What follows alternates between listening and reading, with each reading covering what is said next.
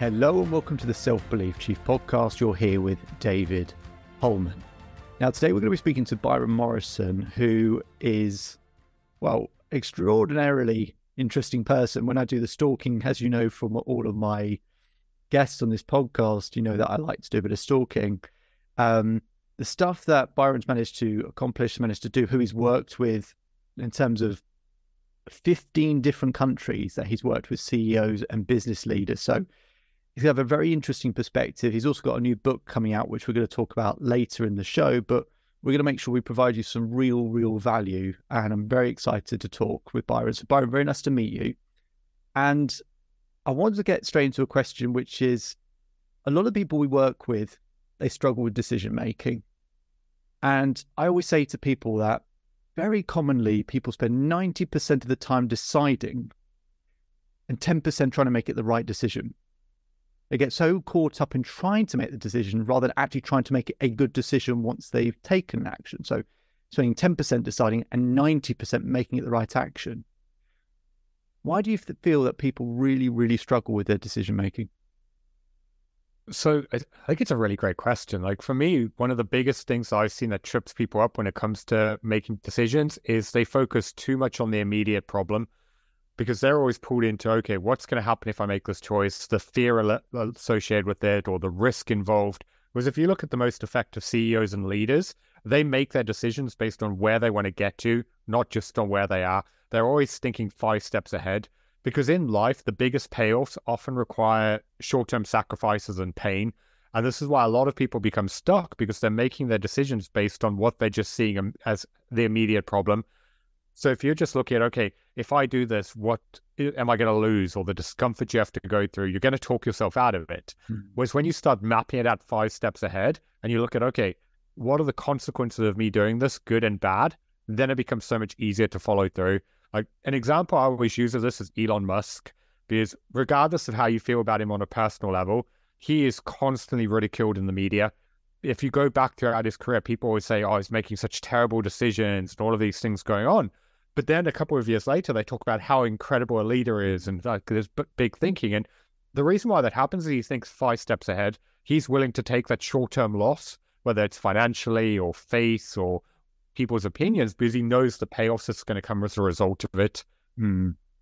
And, and, so one of the I think that's really interesting because with a lot of people I speak to, I talk about the different parts of the brain, and you have your sort of I guess to really simplify it, you have your animal brain and your human brain, and your animal brain looks for instant gratification and instant relief from pain.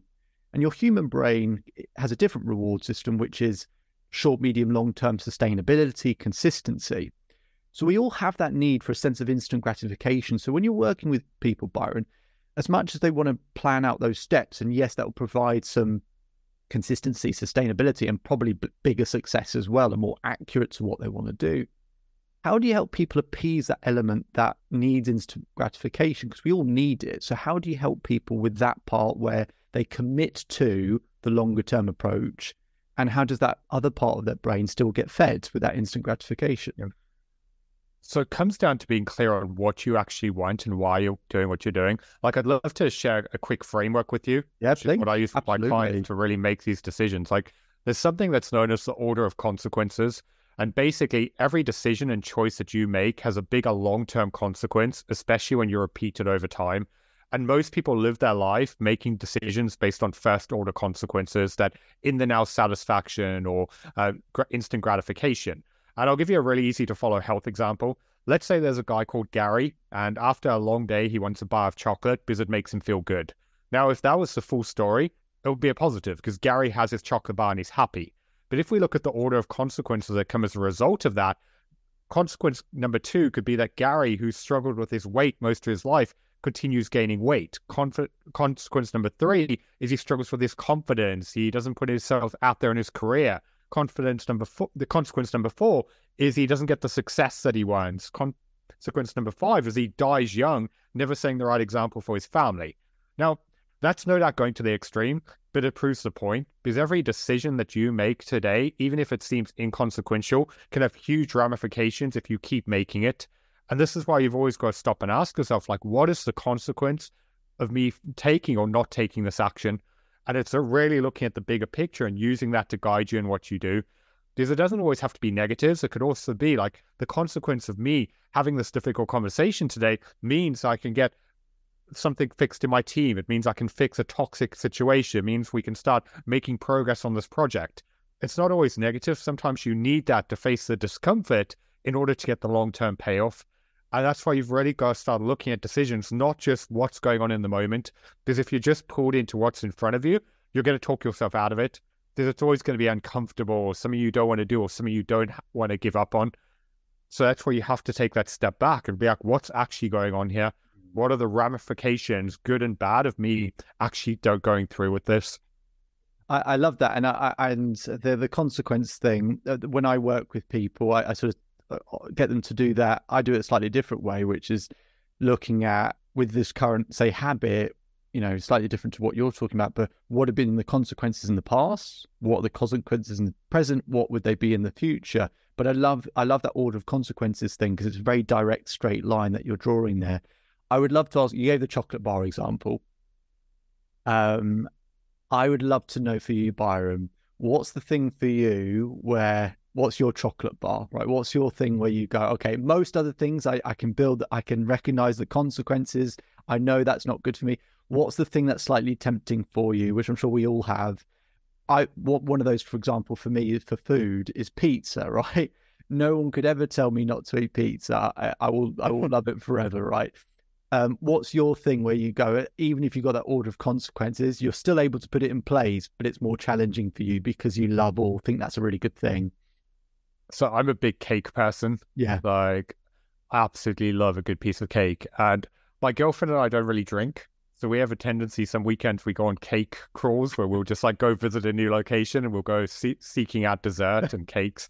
So that's something that I enjoy. But for me, the consequence, because I'm really into fitness, so I train six days a week. I spend a lot of time working on my health.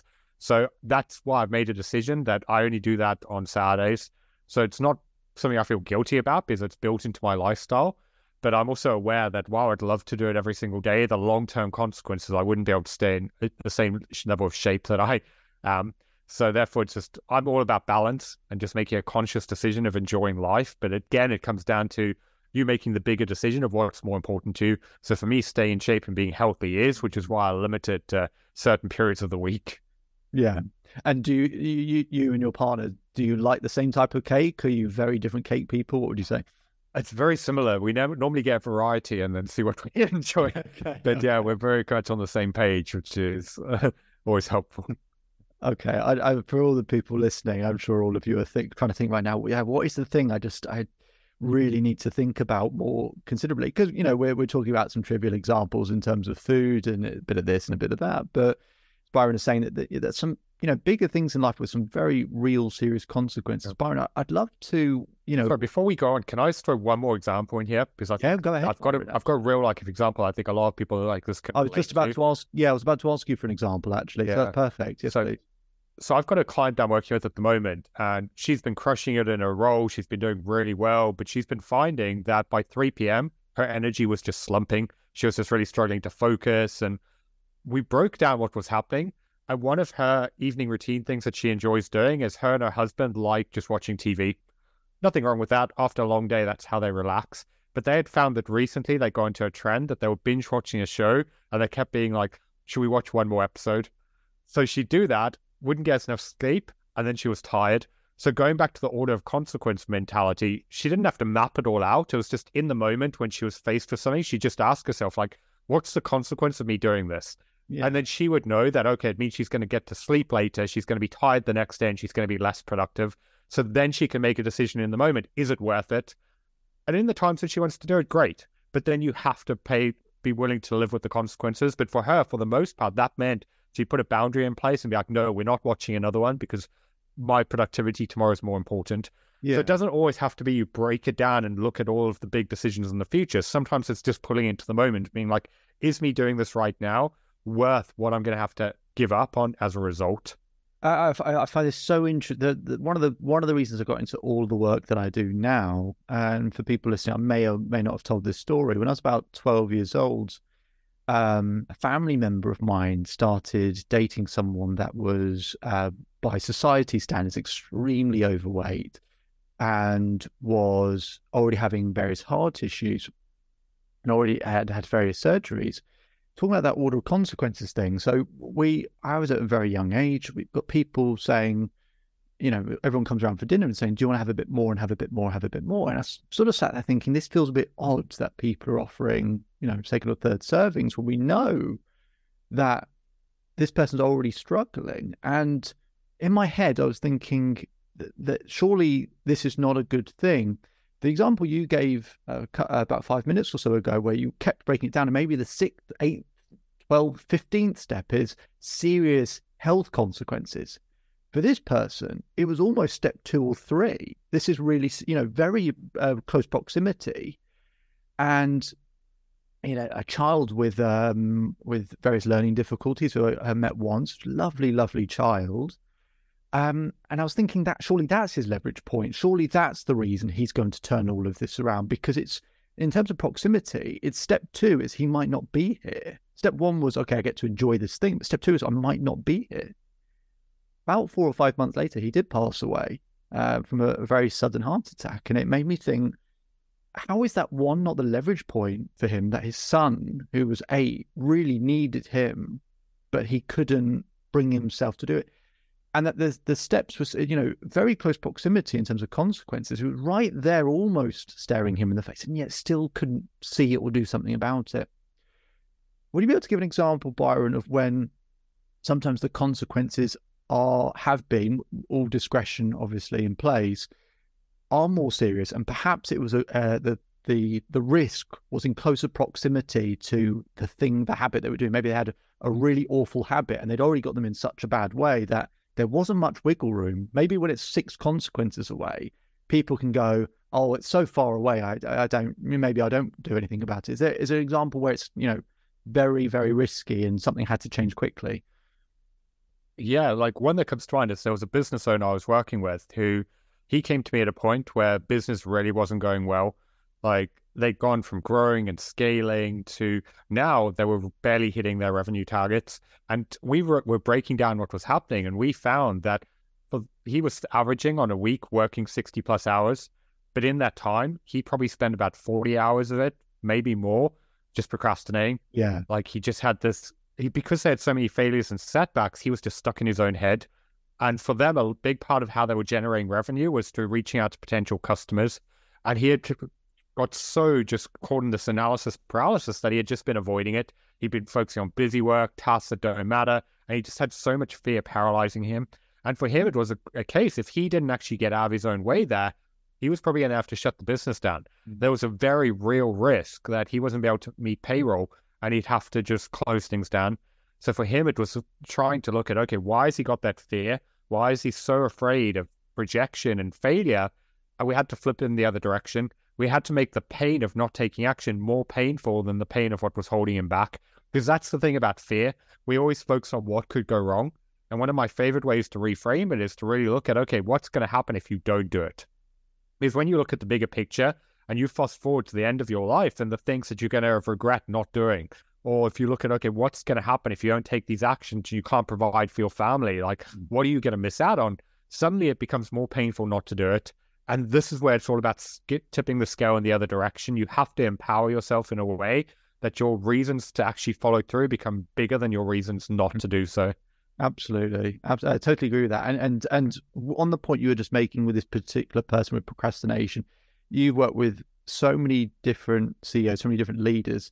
I'd love to get your perspective on if we, you know, very simply and arbitrarily said the three things that you think CEOs struggle with most from your experience, why they come to you, why they speak with you, business leaders, CEOs for people listening so they can really get a perspective of what that world actually looks like. You know, lots of people aren't business leaders or CEOs, but maybe they aspire to be so, but they also want to know, well, what are the pain points? What are the struggles? Can I learn how to deal with that now, 10 years earlier, before I get into that place and have the frameworks in place?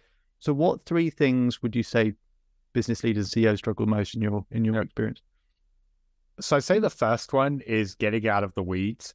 Because the problem is when you start a business, you have to be involved in everything But as the business grows and scales, what most people don't realize is the role actually becomes far more honed in. But a lot of the people I work with, they're at a point where they're growing, but they're still involved in the stuff they did at the beginning. So this is why they're right. stretched thin and overwhelmed because you're either going to be able to do a few things really well or many things mediocre or badly. And this is why anyone listening to this who wants to become a leader, you really need to figure out what's your zone of genius, what are the things that can only be done by you, and then build the right team around that. Because if you don't, you're just going to become the bottleneck in the business. And this is why I see time and time again with the people I work with, like they're not focusing on the things that actually matter because they're still stuck in the trenches and that's holding them back. The second one is getting out of a reactive headspace because what anyone listening to us needs to understand is when you're in a leadership position, most of your days is all about firefighting. You're constantly solving other people's problems, dealing with never ending demands. It's a huge amount of stress. And this is why a lot of people are constantly in this reactive state where they have a challenge, they deal with it, challenge, deal with it. But the problem with that is when you're in that heightened state, you can't make the right decisions or effectively lead or show up at your best. And this is why you need to understand that there's a big difference between a reaction and a response. A reaction is impulsive, it's driven by emotion, whereas a response is calculated and controlled.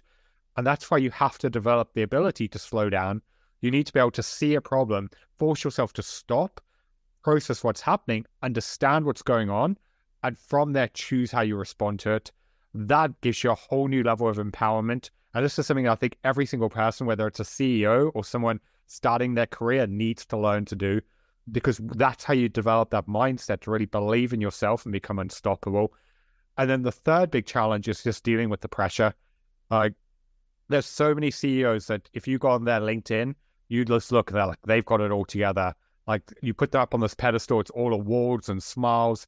And then I get them on application calls and they just start breaking down. Like I had a guy a few weeks ago, like I'd seen all this stuff online. I was like, this guy's absolutely crushing it. He got on a call with me and he was just like, I don't know if I can do it anymore. He's like, it's taken everything out of me to get to this point. And he's like, we're about to double in size again. I just don't know if I've got it. And the problem is when you're in that position, everyone look puts you up on a pedestal so you take this belief within yourself that you have to put on a facade. You try and convince everyone else that your internal state is the same as your external success when it isn't. And that's incredibly lonely and massively stressful. And I see this is why so many CEOs become burnt out. Mm. So, three very different problems, but all of them are related to the way that someone thinks and navigates the issues in front of them. And when people use the expression of getting out of our getting out of our heads, right? I, I often say with people, sometimes you just have to get out of your head and help someone instead, right? You have to, yes, you have to do the internal work, but sometimes you just have to get out of your head and help someone instead. But using that phrase of getting out of your head is something that we all say. I, I use a different example, which is a lot of people tell people to believe in themselves. Great, okay. If someone ever says that to you, believe in yourself, ask them how and they'll look at you like they're trying to solve a Rubik's Cube because we throw away these phrases or sentences, but we don't actually know what to do with it or how to do it. How do you believe in yourself more? Even as cliche as that sounds. And what it does is it creates pressure for the other person going, oh, so everyone knows how to believe in themselves, right? Everyone must know because because we use that phrase so flippantly. I'm the only one that lacks confidence because everyone just says it. And I think getting out of your head is also one of those things that people use quite readily as well. You just have to get out of your own head but how? And I know that that's a lot of the work that you do with people is you help people kind of get out of their own head so that they can kind of see the bigger picture here. And the three examples you gave were versions of all of that as well. I'd love to know how you help people get out of their own head. Yeah. So a lot of it is slowing down because part of the reason why people get stuck in their own head is they're overthinking things. Going back to the confidence example that you just gave, part of the reason why people struggle with the confidence is because they're putting this pressure on themselves to have it all figured out straight away. Whereas there's nothing in your life that you're fully confident right now that you were great at immediately. But because we have this instant gratification mentality, we've pressured ourselves. If we don't get right straight away, we're a failure. And part of the problem with this and where people get stuck in their own head is they're focusing too far into the future. They're worried about step number five when they haven't even done step number one. Mm-hmm. And this is why, for me, while it's great to have this big vision and goal that you're aiming for, you need to break it down and be like, okay, what's the action I need to take today? What is the one thing I need to do to move forward? Because suddenly then it becomes manageable. There's a lot of the time when you're building up in your head, you're like, oh, this is terrifying. And that's when you just get frozen in place. Whereas if it's a case, okay, I just need to go do this one thing, that's how you're going to feel more confident in doing and you're going to start making progress. So a lot of it is just understanding why you're stuck in your own head in the first place. Is it something you're afraid of? Is there a fear coming up? If so, you need to figure out what actually is that. Is it a case you're worrying too much about what's going to happen rather than what you need to do? So it's just really taking the time to slow down and be like, okay, what's actually stopping me here? Mm-hmm. And based on that, using that awareness to figure out what you need to do to move forward. So you're talking about what was outcome and output. Um, so mm-hmm. you know, trying to help people understand what their output better. We all focus on outcomes, and we pay so so little time focusing what's the actual output of what we're doing. Those habits you're talking about, the things that we can control. I'm curious to get your perspective on how much do you think we can help people detach from outcomes? We can't do it completely because outcomes will always be important, either to other people or to ourselves. But be able to provide a, uh, attach more to the output of what we're doing and uh, find instant gratification from doing those things, doing it consistently, the things that we can control. How much do you think we can help people actually detach from being too invested in the outcome? Sometimes it's really important to be attached to the outcome, but sometimes we need to create some distance for people. How much do you think you're able to help people detach in that way, or do you think it's not really possible? I think it's fully possible, but it comes down to being intentional with what you're doing every single day. Because one of the biggest shortcomings I see in people is they're too focused on what they're trying to get to. They've built up in their mind their goal and the milestones, and they're telling themselves like, once I reach that, everything will be amazing. Like we've all done this. We've told ourselves like, once you hit that goal, that's when you'll be happy. You'll take more time off. You'll focus on your health. But isn't that what you said the time before and the time before that? And that's why, as cheesy as it sounds, like happiness and success doesn't come from some result off in the future, some far off in the future, and instead it comes from the journey and the journey takes place in the present. And that's why if you want to feel more in control of what you're doing, you have to learn to slow down. Hmm. Because if you're constantly judging your progress by metrics or results, which massively important, but it's only one piece of the puzzle, because not every single day are you going to be able to make massive progress. Not every single day are you going to be able to hit your biggest ever revenue. And if you're only using that to judge whether or not you're successful, you're always going to feel like you're falling short. And that's why for me, it's so important to balance the macro of where you're trying to get to with the micro of what you need to do each day. And that's why one of my favorite questions to use is going into the day, like, what do I need to move forward today for today to be a success? And future pacing to 5 p.m. and then looking backwards. And the reason why I love that is you can use that context to then figure out, okay, what you actually need to prioritize and get done. And you can then also use it as a guiding point of the things you need to actually move forward because a lot of the time it's not going to be big goals you're going to hit daily, but the compounding effect of that is what's actually going to lead you to where you want to be. So 100% possible, but you need to find that balance. I love that you use that question. I, I use a, a, slight variation, which is what would make this an extraordinary day. And, you know, I, I find that extremely useful because, and I, each of the sessions, anyone who's listening who's worked with me would know that I ask them at the beginning of a session, what would make this an extraordinary conversation. When people start to actually think about either your question via my question, that actually it's not big, complicated things. It's not strenuous, massive targets. Actually, it's very, very simple things that provide immense amounts of pleasure, but we haven't attached a reward system to it, or we've become taking it for granted, or we think, oh, but actually, that's, you know, I've got to do that 100 times to reach this thing, or I could just stare at the thing that gets me excited. Um, I'm really curious of your experience on this. I'm sure lots of people are.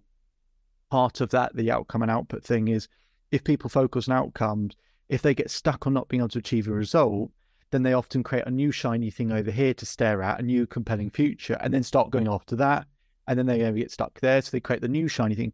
They're always jumping from different projects or different goals, never really committing to any of them are you finding people at the level that you work with people at that people still do that quite frequently that they kind of get that shiny object thing in their mind? Or does that do you find people that when they have a level of expertise that kind of problem dissipates anyway? I'd say if anything it becomes worse. Worse. Because when you're more successful you've got more capital behind you and people also view you as successful there so they come to you with more opportunities Mm-hmm. So you're constantly, every single day, going to be presented with new ideas, new avenues you could go down, new things you could be investing, whether that's time or energy or focus into. So that's where you really have to be stricter with yourself as to what you actually put your attention into. I was talking to a client about this yesterday because they've, with some of the products they've got in their business, they're starting to scale. They're already at kind of nine figures. They're about to break through to kind of that 10 figure mark. And his focus needs to be just on that. But there's another avenue that he's seeing a lot of opportunity in. And he's been, I've challenged him over the last few weeks. Yes, explore it, but be very strict with how much time you're putting into it because you don't want to sabotage what you're currently doing at the expense of this new opportunity. And he's found that over the last few days, as he's dived into it, that he's going to have to build it from the ground up. And it's going to take far more work than he's realized. And that's why for him, I had to say to him, like, look, this is a great opportunity. However, there is a ton of great opportunities out there. And you don't want to get yourself into a mentality of convincing yourself that you have to go forward with this. Because if you do, then you're just going to fall into shiny objects. So you have to go through the lens of is this going to take me away from what's working and what I want to be doing? And if the answer is yes, do I feasibly have the time and bandwidth to do it? And yeah. if the answer is no, you'd be far better off saying no or coming back to it at a later date when you do have capacity. So you've got to hold yourself to the standard of really auditing what you're taking on and why. And so at that level, how much? To, I, am sure it's different for different people and different businesses. Uh, how much do you think people should be working on the business of today and how much do you think people should be working on the business of tomorrow? What what sort of balance or frequency, let's say in a month, what percentages do you think people should focus on those two things? Honestly, it depends entirely on the business and the individual and also the impact they're trying to create. So that's why when I'm working with a client, what we do is we figure out, okay, where's their vision? Where they're trying to get to? What are the tasks that are going to get them there? And then how much time realistically do they need to allocate that a week to that at a week? And then we build up their routines and their schedules based on how to move that forward. Because I find one of the pitfalls that a lot of people get stuck in to is they focus too much on what's important that day, but they don't focus on what's actually going to get them to that next level. So it could be a case of someone needs 10 hours a week to focus on top level strategy or fundraising or whatever it is. Then we need to build out regular blocks for that to happen. But I don't think there is a particular percentage because it's going to be completely dependent on someone's vision and goals and priorities. And also, as well, as you start getting to that level and you can hire around it, then you can get yourself out of the day to day. You can be less of kind of working in the business and more working on it, which will mm-hmm. then free you up to do it more. So I wouldn't want to be like, this is the percentage it needs to be, because I wouldn't want to kind of skew someone towards thinking, oh, what they're doing is wrong or their mentality is not in the right place, because it's going to be so situational dependent. But as you grow and scale, it is going to be more working on it rather than in it. So, uh, uh, when when I speak to people who speak as as passionately as you do and have done as much as you've done as well, um, I'm always very aware that usually we're trying to fix a problem when we start out on this journey and do the stuff that you're doing to fix a problem that maybe we had first. And then we find immense value from that. And we think, oh, we can use some of this to help a lot of other people. So I'd love to hear your start and what was the bit of friction? It it might have been an intense amount of pleasure that you got from something. What was your start that made you think, yeah, this is this is the direction I want to take and these are the people who I want to help? Yeah, so it's actually a really interesting one because what I'm doing today, I completely fell into. Like if you go back over a decade ago when I first started my business, like after my dad's cancer, I went on this journey of transformation. I lost over 50 pounds. I wrote a best-selling book on kind of health and wellness. And I started a company working with people from around the world to get their health on track. And even though I was great at what I did on helping people in that realm, I was completely in over my head when it came to running a company. I'd never managed people. I didn't know how to deal with the difficult conversations. I didn't know how to manage the stress or the pressure or my time or anything else. And I found myself in a situation where I was completely overwhelmed and burnt out. I remember just looking at my calendar with this feeling of dread over the fire that I had to fight next. And I just got to a point that I was just my men- business was a mental and emotional drain. I remember just talking to my girlfriend, just being like, I don't know if I can do this anymore. And that for me was a turning point where I was like, you know what? I either have to throw in the towel or I need to figure out how to actually turn this around. So I spent the next few years learning everything I could about mindset, psychology, managing people, dealing with pressure, everything else in between to figure out how to actually become an effective leader in my business. Naturally, I was working at the time with a lot of entrepreneurs and business owners on their health, and these conversations started coming up in it because that was the reason why they were burnt out, their energy was down. And I just started figuring out that actually I know how to coach people through this because this is what I've done myself. And then that really showed me that not only was that my superpower, it's what I love to do. So it was less of a pivot and more of an evolution of my business, going away from the health side of it and more to the CEO mindset and navigating problems and helping people become who they need to be to get to the next level. Because that was the journey I went through. It was this evolution of myself of stepping away from being an entrepreneur into a CEO to actually get the life that I wanted. So that was why I then wrote my next books and focused my business on helping people who were in similar positions. Mm-hmm. And when you went when you go through that evolution, how much of a picture did you have formed in your mind of what the future would look like, and did it look anything like the position you're in now?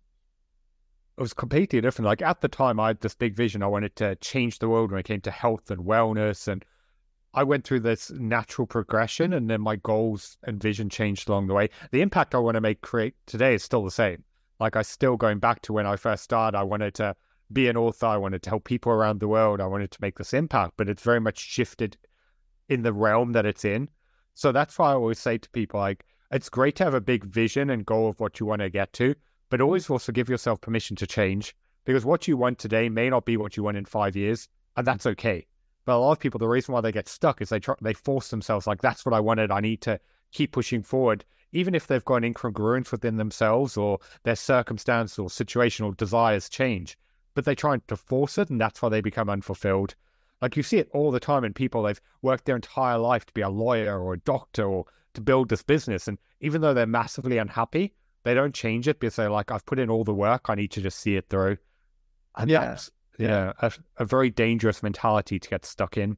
Uh, and for people listening who might be thinking, well, this is just related to to business or just related to health. I, I work with a lot of people that come out of relationships and trying to sort of rebuild their confidence uh, when they've gone through a divorce or a breakup or something like that.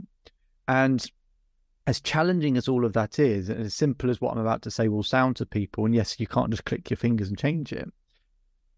They had a picture of what the future was, and now it's gone. And it's the one picture, and it couldn't be any other picture. And to the point you're making, which I totally agree with, is that I could paint 10 different pictures. We would take any of them right? And so, yes, you need to have a, some sort of vision in terms of, right, this is the direction I'm going to go in. But like you said about giving yourself permission, is that as you're going that particular direction, there's actually probably 10 versions of that picture that you would be happy with. Now, you can't stare at all 10 at once because you'll get a bit lost. But as you're going down that particular road, absolutely, totally agree with you that permission to go, actually, there are lots of things that can open up. I find people have an immense amount of pain when they only have uh, one vision of life, and that's the only way it can be. And the other million pictures of how the future could look are all painful, and that just distorts your whole world when that happens. Um, whereas when we're younger, we're obviously a lot more playful and we get imaginative and we think about lots of different things. I always think playful is a good word for how to live life. Just for you in life, you've talked about the health side, you talked about working with uh, business leaders and CEOs do you have a sort of a philosophy of how you think not people should live life should would be totally the wrong word of how you live life of how you i always use the word playful i think that's a good place for me to be and i think it's a good value for me personally. Do you have a particular value or philosophy of how you live life that provides maybe a more even keel for you? Yeah for me it's all about just figuring out what's important to you on an individual level because one of the biggest things I learned after my dad's cancer and how much time I wasted watching from the sidelines was that I had spent so much of my life just holding back from going after what I wanted, or I'd been pulled into career in my career or other things going on and let that come at the expense of everything else. And that's why for me it's great to have big goals and ambitions, but you also need to figure out what actually matters. There's the amount of conversations I've had with people who incredibly successful, millions of pounds and dollars in the bank, these huge businesses, but they're miserable because in order to make it happen, it's come at the expense of everything else. And that's why I'm a huge advocate of you need to figure out what's truly important to you. What are the things that you want?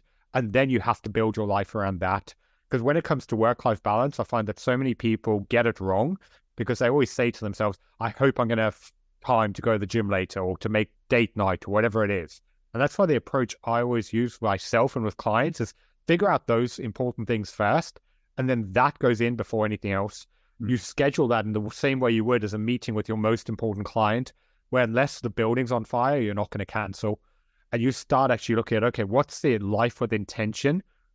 And then you actually structure. And it goes back to having that macro picture where you don't just allow yourself to get pulled into the day to day and you're really thinking based on the life that you want to live and really prioritizing everything else accordingly. And that's going to be different for some people. And that's okay. But it's just like, can you go to bed at night knowing that you lived a life on your terms and the way that you wanted it? And if so, then that's amazing. And if not, then how do you need to change that to make it happen? Hmm. And uh, there's such a, a word you use, which I think people, some people kind of just think was an operative part of that sentence, which you said schedule. I, it's just all the important things in life you schedule. So if you're not scheduling something, then you're placing no importance on it. And yet, if we say what's, you know, most people, they'll arbitrarily or throw away say, oh, health and relationships are the most important thing in life, you don't schedule that stuff and actually just simply scheduling things for people, just what it does in terms of our mind, it's a bit like a shopping list. Uh, whatever the statistic is, when you have a shopping list, you're 90% more likely to buy what you went to the shop for. And having those things scheduled, you are 90% more likely in that ballpark to actually commit to those things. It's no longer about motivation. I always find that motivation isn't that helpful a thing. We tend to stick to commitments when we commit to doing something. You don't go, oh, Am I mm. motivated to go to this event or party, you either make the commitment not to go or to go. And if you commit to go and then don't go, it creates intense pain. And actually, when you make commitments to those things that we're talking about, those personal things, and what's important, finding out what that is, then you're also more likely to stick to those things and then get a sense of satisfaction from that. Now, you've got a book coming out, which is maybe you should give up, which is, was a great start of the title Seven Ways to Get Out of Your Own Way and Take Control of Your Life when people bring out a book, I'm always really interested to ask them why now? Why was this the right time for this book to come out now? So, with Maybe You Should Give Up, the first thing is like a lot of people hear it and they're like, I don't want to give up. Like, it's so counterintuitive. And that's why I chose to call it that because I found on my own journey, there were so many things I was holding on to, whether it was fears, comparing myself to others, like worrying about problems or being myself up they were the very things that were holding me back from living the life that I wanted. And that's why maybe you should give up. It's not about giving up on your goals and dreams. It's about giving up on everything that's stopping you from actually reaching them. And the reason for why now is over the last few years, I've been fortunate enough now to work with people in 15 different countries. I've had such a wide exposure to see what's actually holding people back from creating the success that they want. And then going through that, I figured out there's seven mental blocks that every single one of us is dealing with that's causing us to sabotage ourselves and cause us to get in our own way. And that was why I'd reached a point with, based on my own journey and going through my own transformation and working with all these people, I wanted to pass on everything I'd learned so that the people who are struggling like I was, who knew that they're meant for so much more, could actually finally take control of the life that they want. So I got to a point that I was like, you know what, this is the message. This is what I want to share. And then this book is just really passing on everything that I know to help people actually get out their own way. Was there something when you were, putting the book together that, even with your experience, surprised you? So I think one of the biggest areas that, as we were building it out, it was just going to, okay, why do we actually prevent ourselves from being happy here? Because ultimately, the book is about helping people get to a point where they're happy. Because if you're not happy, then like nothing else is really worth it. So it's just really going through it, looking at the case studies and the stories that I shared and my own journey. And it was just a, really interesting for me to go back to different periods of my life and why I was putting off the things that I was doing. Because when I was writing this book, I very much had in my mind like the 23 year old version of me. I was like, what was he struggling with and why was he stuck at that point in his life? And what would he have needed to hear to actually turn it around? So a lot of the things that did surprise me was just going back to like being like, what was I thinking back then? Like, mm-hmm. why was I actually holding myself back in those areas? So like that was like a very like self awareness exercise for me, but it was just also great to see the own progress I've been through in my kind of life. And when you were doing that exercise, is there anything that when you were 23 that back then you would have been steadfast, 100% certain, absolutely is correct, that today you mm. think is completely wrong? So many things. Like, I think it's so fascinating that we all get these beliefs and mold of the world. And I think back then, part of it, I had a lot of these beliefs about what was possible. I remember when I first had the idea for my business, like I had so many people tell me it wasn't going to happen. They're like, no one's ever going to pay for that. That's not going to work. I had one friend in particular who was like, this is a stupid idea. And like told me all that stuff. And part of me was just like believing. I was like, am I just making a terrible decision here? But luckily I decided, you know what, I'm going to find out. And we wouldn't be talking today if I didn't decide to go all in on myself. So that's why I think it's like such a big thing of just you knowing what you're doing and why, mm. and then blocking out all the beliefs and reasons why it can't be done. I it's just I just find it yeah, and I, I find it really interesting how even in shorter spaces of times than you know a decade or five years, just even year on year, just how much our perspective can change, and just how much our brain changes things. When they look at eyewitness testimony and that type of stuff. They find that you know a year later, what you're recalling is up to seventy five percent different to what actually happened. And yet we're so we can be so certain that things are the way they are rather than a perception of the way they are. And there's a, a quote which how does it go if you tell a lie often enough and loud enough it becomes the truth and that was adolf hitler and i think we can all kind of be hitler to ourselves in that type of way just telling that type of lie what what would be a lie for you that at points you've well you know that you told me one lie there, which was okay, maybe it can't be done. Maybe this is stupid. Maybe I'm not meant for this. What's a very common lie that you see people tell? So, probably a, like a lie is kind of why they're kind of comparing themselves to others. Like yeah. a lot of us, the reason why we're not happy is we like live in this bubble where we're constantly going on social media and we're seeing what everyone else is doing, and then we feel bad about our own lives, and then we convince ourselves that we want things that we don't even want. And this is why I've seen in a lot of people. The the reason why they're having that comparison trap is they haven't taken the time to fully internalize what they're doing. Mm-hmm. Um, there's an example I give in the book of going back to my journey of where I'd first started out. A lot of my friends were doing really well. They were advancing their careers, they were buying houses, they were settling down. And I remember for a period just feeling like I was failing. I was just like, compared to them, I'm so far behind. I was just telling myself this lie that I was just failing in life. And then I had to stop and remind myself that I didn't want what they wanted. I didn't want that career. I didn't want to be tied to a mortgage with kids. I wanted to travel the world and run my own business. But the reason why, even though I knew that's what I was aiming for, why I didn't feel it fully is I hadn't taken the time to fully internalize it. I was still comparing myself to the standards and measurements that everyone else was doing that were fully self imposed. No one else had told me that. It was something I, and a lie I was telling myself. I see so many people being guilty of this.